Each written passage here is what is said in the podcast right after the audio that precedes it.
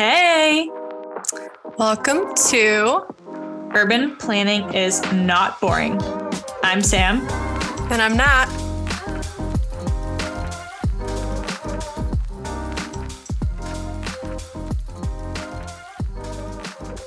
Okay, um, so we are so excited to have Meghna Khanna on the podcast today. Um, she is the senior director of uh, the system wide team focusing on mobility corridors at LA Metro, which is um, the LA County's like regional transit provider. Um, she received her Master of Urban Planning at the University of Michigan. And actually, when Natalie and I went to the APA Los Angeles Awards ceremony. Um, APA is the American Planning Association that um, Natalie and I have mentioned before.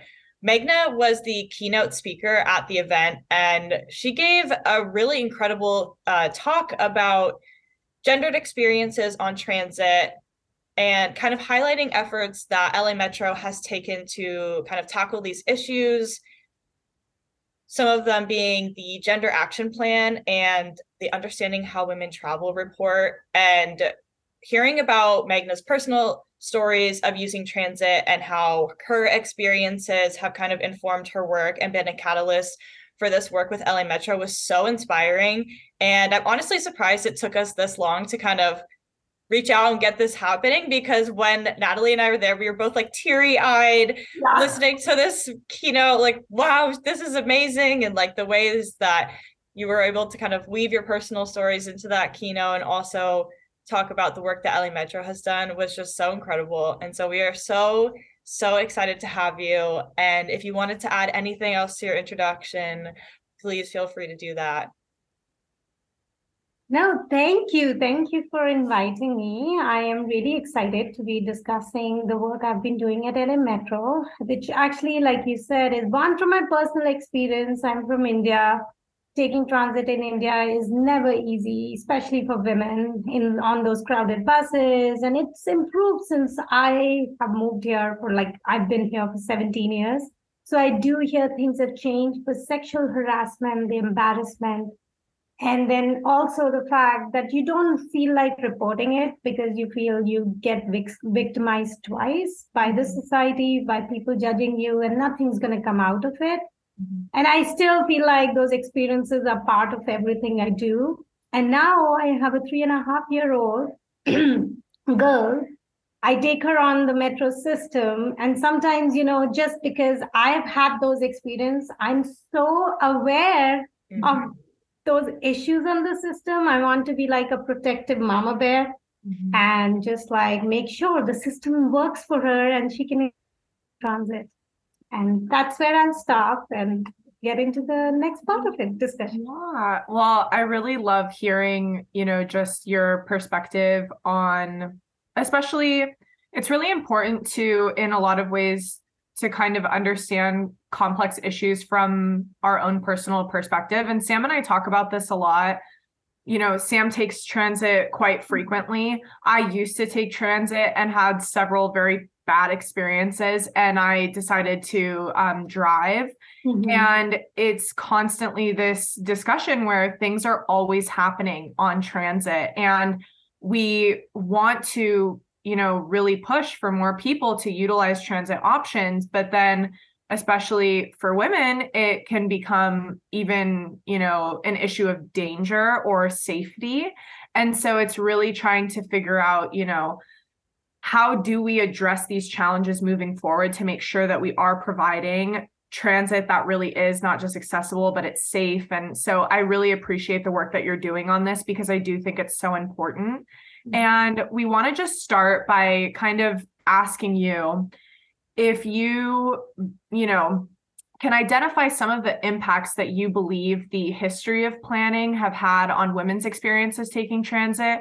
And primarily, we're discussing the fact that often, you know, throughout history, the field of urban planning was typically you know cisgender white men and that is evolving but you know that obviously has informed the way that planning decisions have happened in the past and so we just hope that you could identify some of those impacts if there are any Right. and maybe I'll take a step back and talk about some of the studies and work that has been done around the world. Mm-hmm. And I think even LA Metro, as we were doing a recent survey, we and this is again i'm talking a little pre-covid. We are still you know in the recovery period. So things are coming back and we are seeing those trends. So all transit agencies around the world la metro we have seen that more and more women rely on public transit right? Because again the fact that there's one car in the family it's going to the men women are again uh, burdened by the fact that they're taking care of the children or elderly so maybe they are in the part-time jobs making less money. So that's where the stress comes in and then they have to again accommodate for the needs of their kids and elders. So they're relying on the transit system. And just to give you an idea even like uh, pre-pandemic our onboard survey showed that more than 50% of our riders were women on the bus and the trains. And these numbers to some people, you know, when I say it's 52% of women are, are bus riders and 51% is train riders, it might not seem significant under the context we are in, but think about it. Women made just 47% of the workforce. And again, we are seeing more women on the transit system. So again, the connection is women are in low paying jobs. They're relying on affordable means of transportation. But beside all this all these gender disparities and travel behaviors that i mentioned none of the transit agencies are ever ever collected or disaggregated data to understand how women are using transportation system. Isn't that bizarre? Like none of them have ever thought about okay what does this mean for women? How can we disaggregate the data? So that's where I think LA Metro, the reason for the work came about, and I'll talk about it in a second. And also, I have to say, going back, that who's making our decisions, right? For the longest time, how and by whom those policy and investment decision and transportations were being made it was primarily men. You know, predominantly male employee base at most transit agencies.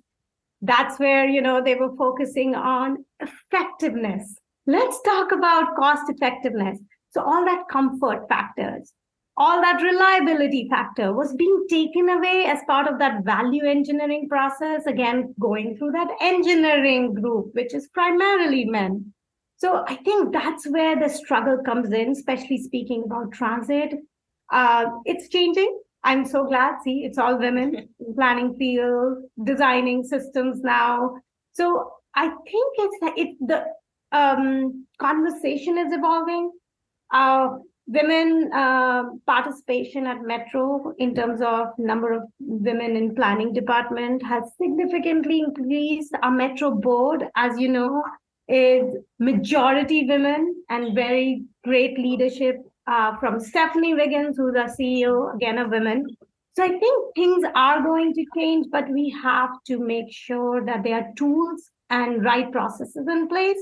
Because when we get into the day to day planning of projects, people are just trying to get through the process and they forget that these things are very critical. So we have to be mindful. So that's why we want to put those tools and processes in place because I won't be at the table reminding people, oh, gender needs to be considered, even when we are putting in escalators instead of elevators. So, so those things I think has played a key role.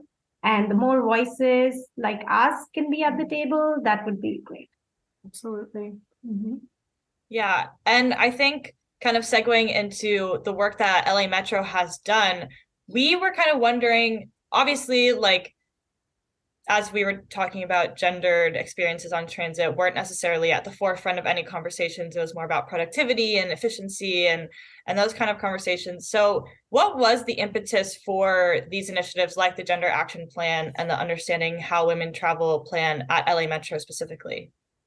Okay so back in 2017, uh, under the leadership of uh, then our deputy CEO, Stephanie Wiggins, now our CEO, Stephanie Wiggins, and uh, at that point, our CEO was Phil Washington. they established a women and girl governing council. And the reason they established it, they wanted to analyze how metro programs, services, and policies impact the lives of women and girls in LA County. So it was a volunteer council. Uh, it's a diverse group of 60 metro employees, contract, union, non union, and everyone served the one year term. So I was very fortunate to be part of that first council. And the idea was we were going to apply a gender lens uh, to three key areas Metro, what are we doing as an employer to bring more women?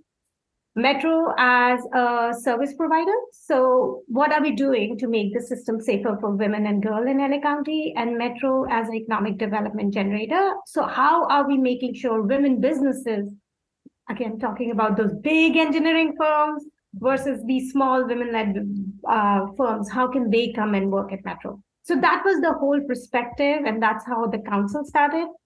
And I was leading the council that was focusing on um, Metro as a service provider. So, how can we make Metro system safer? I had a group of 20 men and women. I want to mention men too. So, they we were focusing on it.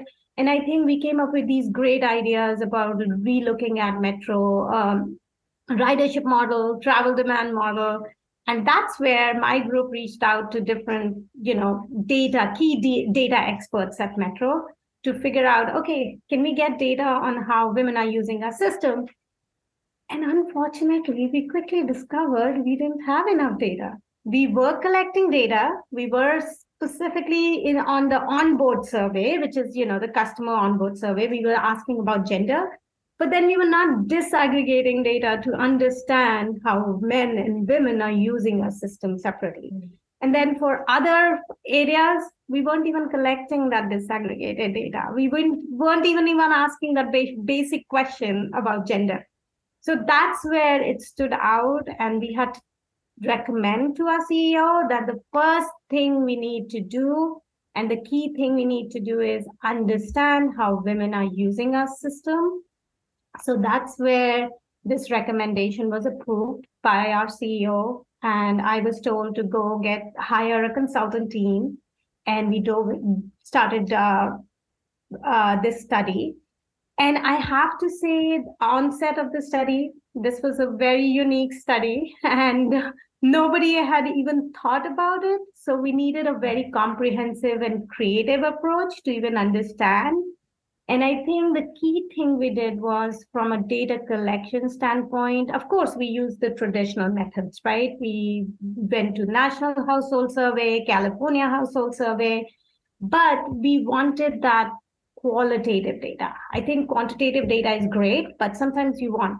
So we framed our mindset that let's look at those core social justice principles and method we wanted to use the traditional data collection method, but we wanted to reach out to those hard to reach population. So just to give you example, women facing homelessness, women with disabilities, and women with varying immigration status. So that's where we kind of uh, partnered with CBOs. So Downtown Women's Center and other groups in downtown, we partnered with them we did a very creative exercise of calling participatory workshops and these were my favorite. We went into rooms and women also got their children uh, and we gave them like these little pieces to make a collage of what you feel when you travel on the metro system. And those stories were so heart feeling i have to say they almost like women facing homelessness they treat the metro system as their home mm-hmm. because that's where they're getting the respite Mm-hmm. That's where they said they're getting some respect. So, you know, that was so great to hear. And they had really good points about what stops or what stations were not very safe. Where were the blind spots? Mm-hmm. Which stations the elevators, escalators did not work on, you know, a monthly basis. So it was such a great perspective. Uh, on the other hand, we also did, uh, we created this form, ethnographic form, where our team went out and started looking at the metro system and started observing. So it was not stalking. I always say that. we were just seeing when women enter a bus or a rail car, where are they going? Are they going to the back of the bus? Are they sitting in the front near the driver? If they're bringing on a children, do they sit on the window seat or they're sitting in the aisle street?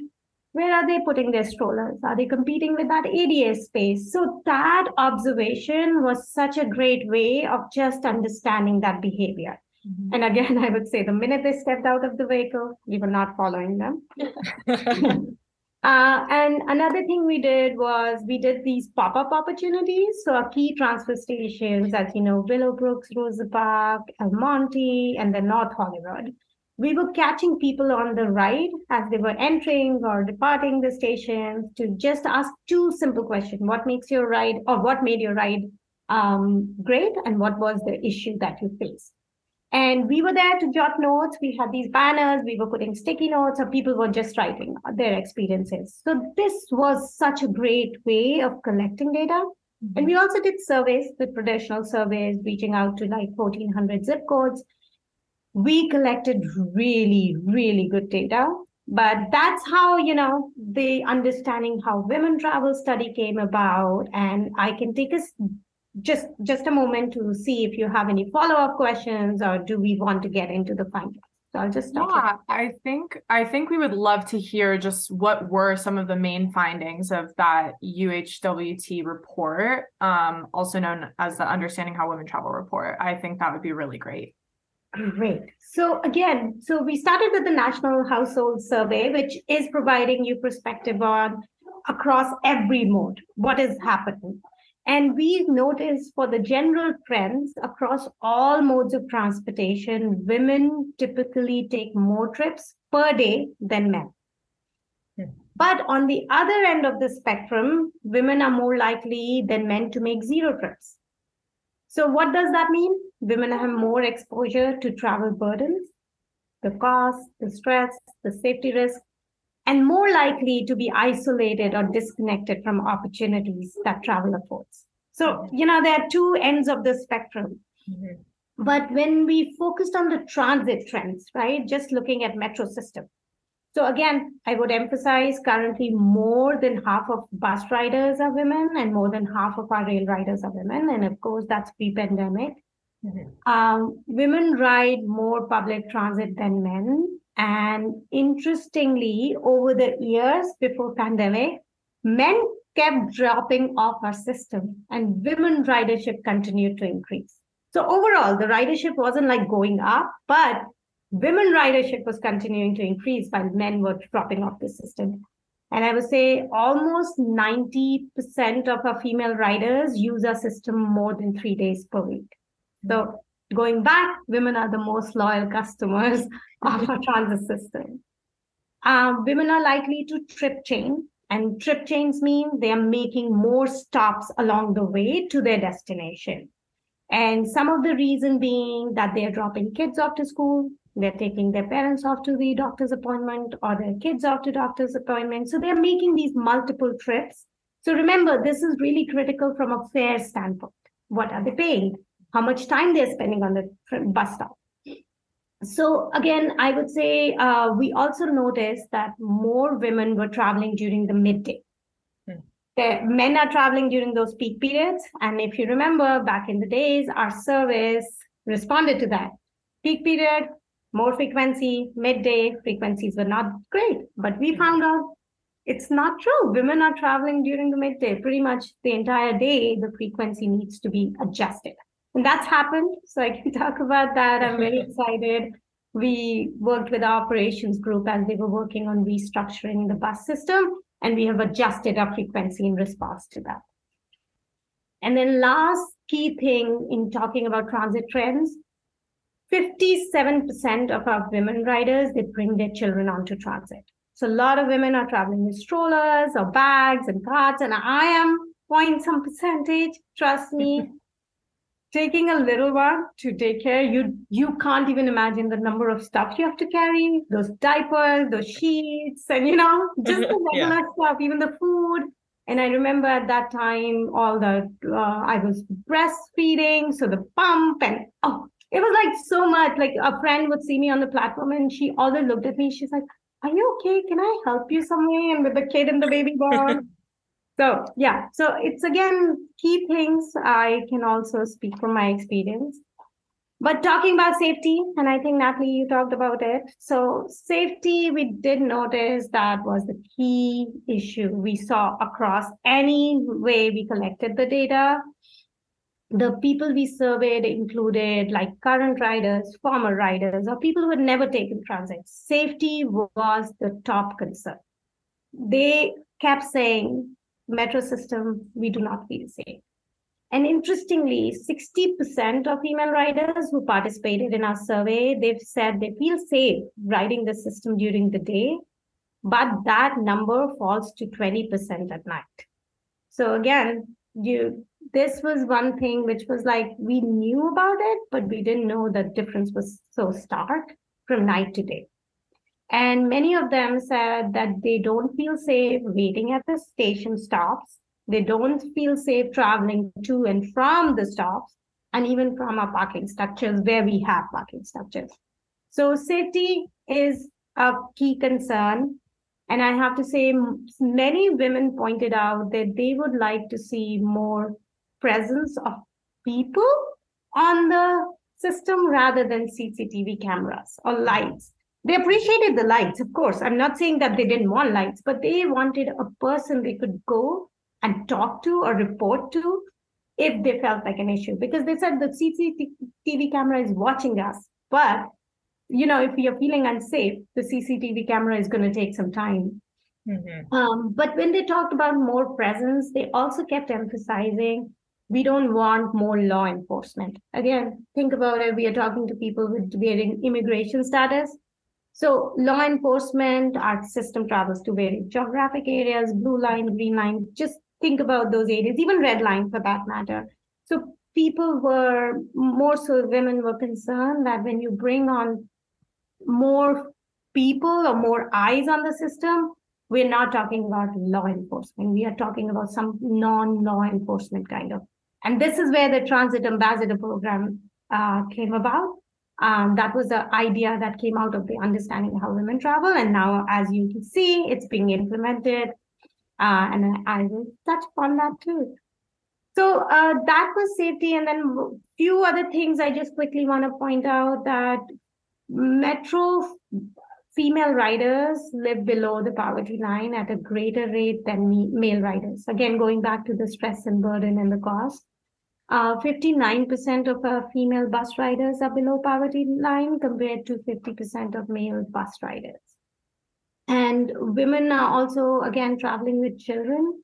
So that adds on to their burden. And at that, at the time when we were doing understanding how women travel, our fare system for the children below the age of six was very confusing. So we've corrected that. We made revisions um, so that was another thing that came out of understanding how women travel. Um, it was actually pretty much left to the discretion of the bus driver uh, whether to charge because that again that policy was very confusing. So we have mm-hmm. protected that. And then last thing I would say, women are women are, are more likely to be our frequent riders, like I said but a monthly or week, week, weekly pass may save money in the long run but women reported that upfront cost is too expensive. So yes they'll benefit from the monthly or weekly pass but that upfront cost was too expensive for them to just give that $60 in the beginning of the month. Mm-hmm. this is something we have addressed with fare capping. So that fare capping is rolling out and this will address that concern uh, and then I did talk about the midday. So that has happened. And I would just say, last thing is again, women did not feel comfortable riding on our system with the bags and the stuff they are carrying. Even the elder women, they carry the carts for their stuff, and there's no room on the buses. Let's not talk about the trains just for a second, but just the buses. And with the strollers, back then our policy was fold the stroller before entering the bus. So imagine picking up your kid, juggling the bags, folding the stroller, and then entering the bus. We have revised the policy So unfolded strollers are allowed on our buses, but once they get on the buses, there's no room. Where would you even find that room? The aisles are too narrow. So as part of the next step, we are looking at redesigning our buses to accommodate for that. So those are some of the very key findings, I would say. And uh, one key point I do want to mention, so think women are traveling with strollers, kids, and a lot of uh, baggage. So they use more elevators and escalators. So we need to make sure our maintenance uh, are top notch. Safety security concerns are not tied to elevators. Um, and then also they do use those benches and other seating at the platform. They do need that to take that break. Um, and then uh, elderly women, they said they actually reported a difficult time maneuvering with strollers and carts on our buses and platforms and sidewalks in general. So I'll stop there. Those are the key findings. I can keep talking about it as you can see. I say one last thing and then I'm adding on to it.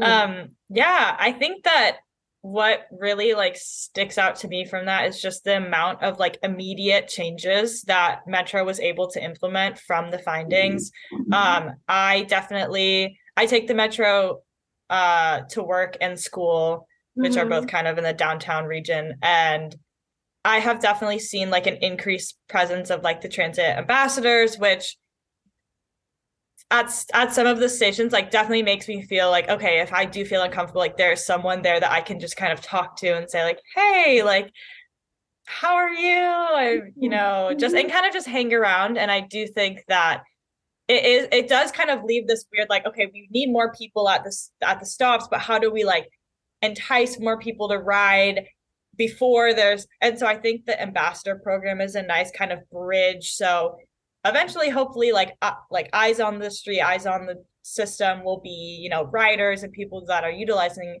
but until we get to that point like the ambassadors being there and just kind of being those eyes and being someone that you can stand closer to if you're feeling uncomfortable or talk to is really important and yeah.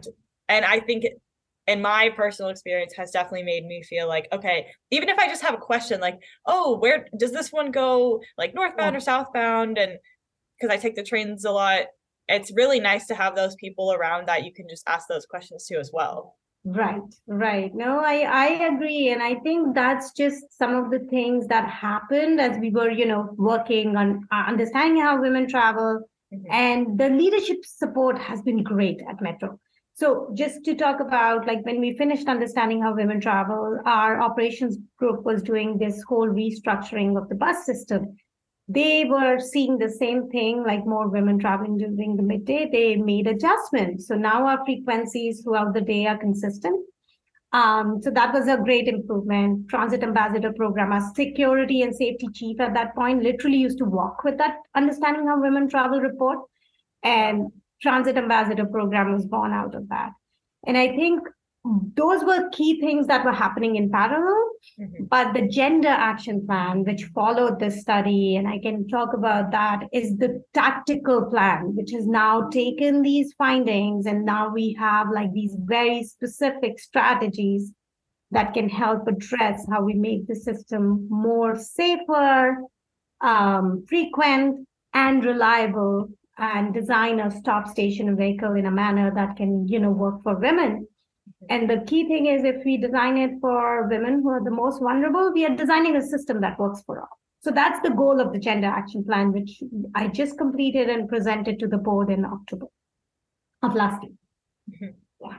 So um, yeah, I think it would be great if we could kind of I think for folks who aren't aware like what that might be i know that you alluded to it just now but kind of at a high level like what is a gender action plan? And kind of i guess in this instance in la metro's case kind of it was informed by this the study which collected a, a lot of really amazing data and we're already seeing some of the immediate kind of interventions that have been put forward. But what is beyond like this this kind of overarching goal of making the system work for everyone, making the system work for women, what kind of went into creating this gender action plan? Sure. So, uh, so again, gender action plan is taking all the findings, like we heard, right? System is not working, or people are not feeling safe, women are not feeling safe. Where can we accommodate the strollers? So we took all that, and then the key thing we did was we categorized our strategies. So we started thinking in these themes: safety, fare policy, service frequency reliability, stop station, and vehicle design. So these are the four key themes that in the gender action plan, we are talking about gender equity on metro system in these four categories. And what we wanted to do was we wanted to focus specific strategies which are tied to these four key themes. But before we did that, like understanding how women travel was more like we went out, we asked our riders what is not working. But then we also wanted to do like an audit of our internal practices that are in place. So we had gender experts, one from Canada, few from UCLA. What they did was they applied again this gender lens onto these metro existing programs, policies, and actions and we started identifying gaps. Just to give you an uh, idea, we even looked at our code of ethics. Our code of ethics had several policies in place which did not really meet the criteria of finding what findings were suggesting. So we had to adjust our code of ethics. So we did this whole gender audit uh, within our metro departments and then I think talking about how do we bring about change, we wanted to think about okay, say for instance, I'm not there. How do we make sure things moving forward, we can institutionalize a culture of gender equity? So we prepared a gender analysis tool. And let me just talk about this gender analysis tool. I know we're talking, throwing in so many terms here. So the gender analysis tool, it aims at institutionalizing Metro's dedication to gender equity across future policies, programs, and investment. So this assessment tool is a series of questions. Okay, so it is like, how are you collecting your data? Are you disaggregating your data? So the first section just focuses on data. So any department, any program, they have to go through and say, yes, we collected data, we disaggregated data. What did you find? The second step is how did you engage these marginalized groups? Did you talk to them? Did you engage through CBOs? Are you going to reach out to them? And then the last thing is so you've collected the data, you engage these groups. How, you, how is this policy or how will this policy be informed by what you learned from that data and from that personal outreach? So the goal is this gender analysis tool, series of questions, making sure every department can use it. And then we can report back to the board annually by saying that we use the gender analysis tool and all these different initiatives, programs, and policies are vetted through this gender analysis tool. So that's the key tool. But going back to those four themes, so getting into the specific details, and you can stop me if you have any questions. Like for the safety strategy, one of the key strategies that we are coming up with is we are going to do a station stop design safety assessment with our women riders. So we're going to go take them out and there'll be a checklist, but this is the input we are getting from them. Once we get the input, we are going to give it to operations group and system-wide group so they can make changes to the station stop based on that input. Another key thing that we are doing is we are exploring silent alarm. So just to give you an idea, when you are on a metro train or a metro bus, I know we have the app, but speaking from experience, sometimes there is an incident, there's a crazy person who's yelling at you, and I shouldn't call KAZ, maybe some person having mental health issues, or they are harassing you. You want to discreetly report it. There's no time to take your phone out, take a picture, report it. So the idea is this is something Vancouver Transit is where there's a button you can pr- press and that button basically alerts all the cameras or the cameras turn towards you and it alerts the rail operating center or the bus operating center and based on the situation they can deploy security at the next stop. So it's a discreet way of reporting again just preventing that whole idea of women feeling victimized twice So that's something we are going to do as part of the safety strategy. Another thing we want to do is promote a courtesy request to stop program. So buses have these designated stops, but during the night, bus drivers will be able to drop anybody closer to their destination. So making sure that area is safe and they can be dropped off closer because again, that's the concern we heard during the night. Women don't feel safe walking back and forth to the stops from their destination. So the idea is they can be dropped in between. So we are working with our bus operators on that manual right now. We are also working on a metro employee travel partnership program. So again, like ridership or car carpool programs you've heard about. This would encourage metro employees to just like share or their travel patterns or when they are traveling with the telework it's been different days different times so people can team up and again it's like putting more metro employees on the system as well uh, and at some point, we then need want to work with SCAG and other key employers downtown to encourage same travel partnership programs. New York did it, and New York saw, saw great success because again, it's like when you travel in teams or with friends, you feel more comfortable. We are preparing a gender specific operator training. Bus drivers need to be aware of gender specific issues with strollers. They need to understand it's not easy. So we are doing that. And then eh, in addition to that we are improving our camera visibility and lighting. I know lighting is key. So uh, if i don't know if you both have been to union station or 7th and street metro center station you've seen like the lighting improvement so that is something we're going to carry across our system so those are again some of the very specific strategies we are working on safety. Talking about station stop and vehicle design, going back to the second theme, uh, we are working with our vehicle procurement group. We are looking at the buses and the rail cars. So as new procurement of these vehicles are coming in, we are looking at accommodating the stroller space. So the key issue we heard on buses, where are we putting these strollers?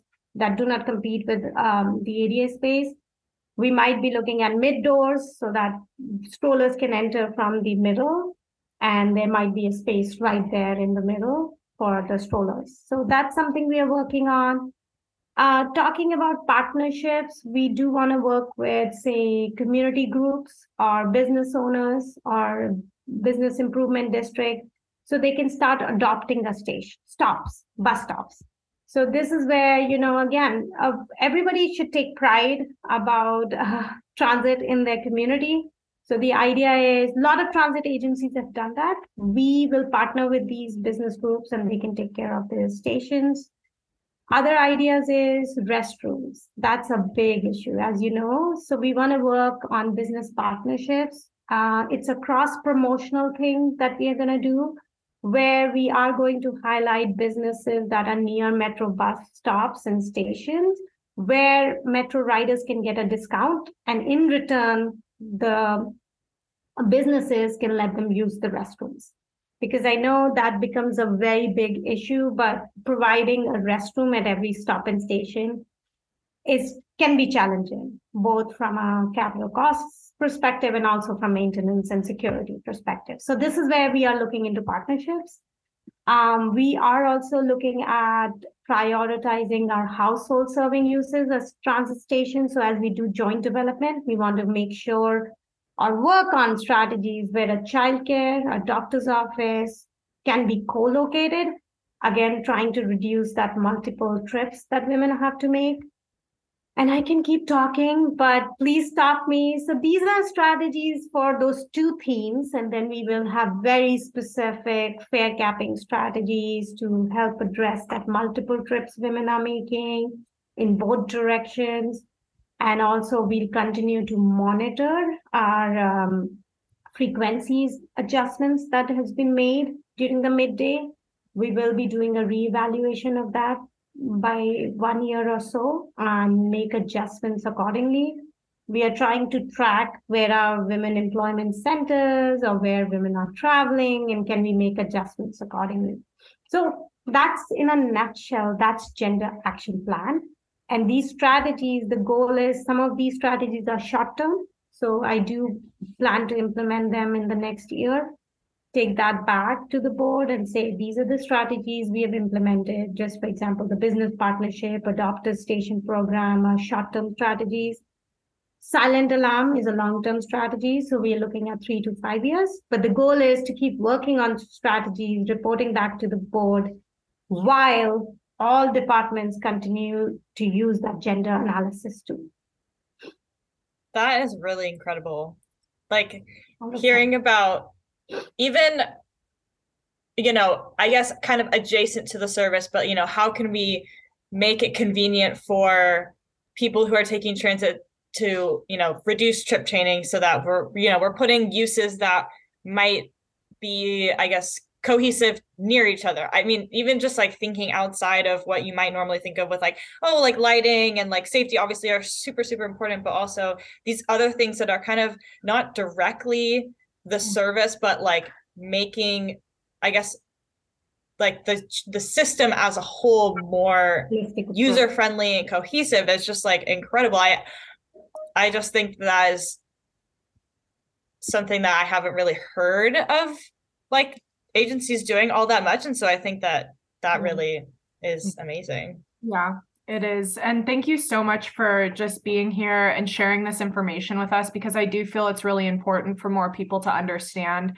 how women are traveling and utilizing transit especially in los angeles especially in the la county region because of the significant ways in which they do utilize transit and so we just really want to thank you so much for for talking with us and sharing this information for teaching our listeners something new today and if you do have you know any organization that you would like to give a shout out to that you think our listeners could benefit from um, you know obviously la metro is one that I do think more people should should understand because they're so impactful as an agency just because they cover the entire region. But if you have any other organizations that you'd like to give a shout out to, we would love to ask you to do so now. Okay, and I would stay. I would actually stay with the theme of the gender um, and the equity around and empowering women. Mm-hmm. So I do want to mention the Downtown Women's Center. I know it's different from what you would otherwise hear, but I feel like it is the only organization in LA that is focused exclusively on serving and empowering women experiencing homelessness mm-hmm. or women who were prior, previously homeless. So I feel like I want to give them a shout out. They're doing such great work and just working with them on understanding how women travel and gender action plan, they were able to bring in a new perspective. So just want to put that word out there. That is wonderful. Thank you so much. And we thank you again so much for being here and talking with us today. Thank you. Take care. Bye. Thank you. Thank you so much for listening. We really hope that you enjoyed this episode of Urban Planning is Not Boring. If you did, please remember to send us to your friends and follow us uh, wherever you get your podcasts. Remember, guys, urban planning is not boring. No, it is not.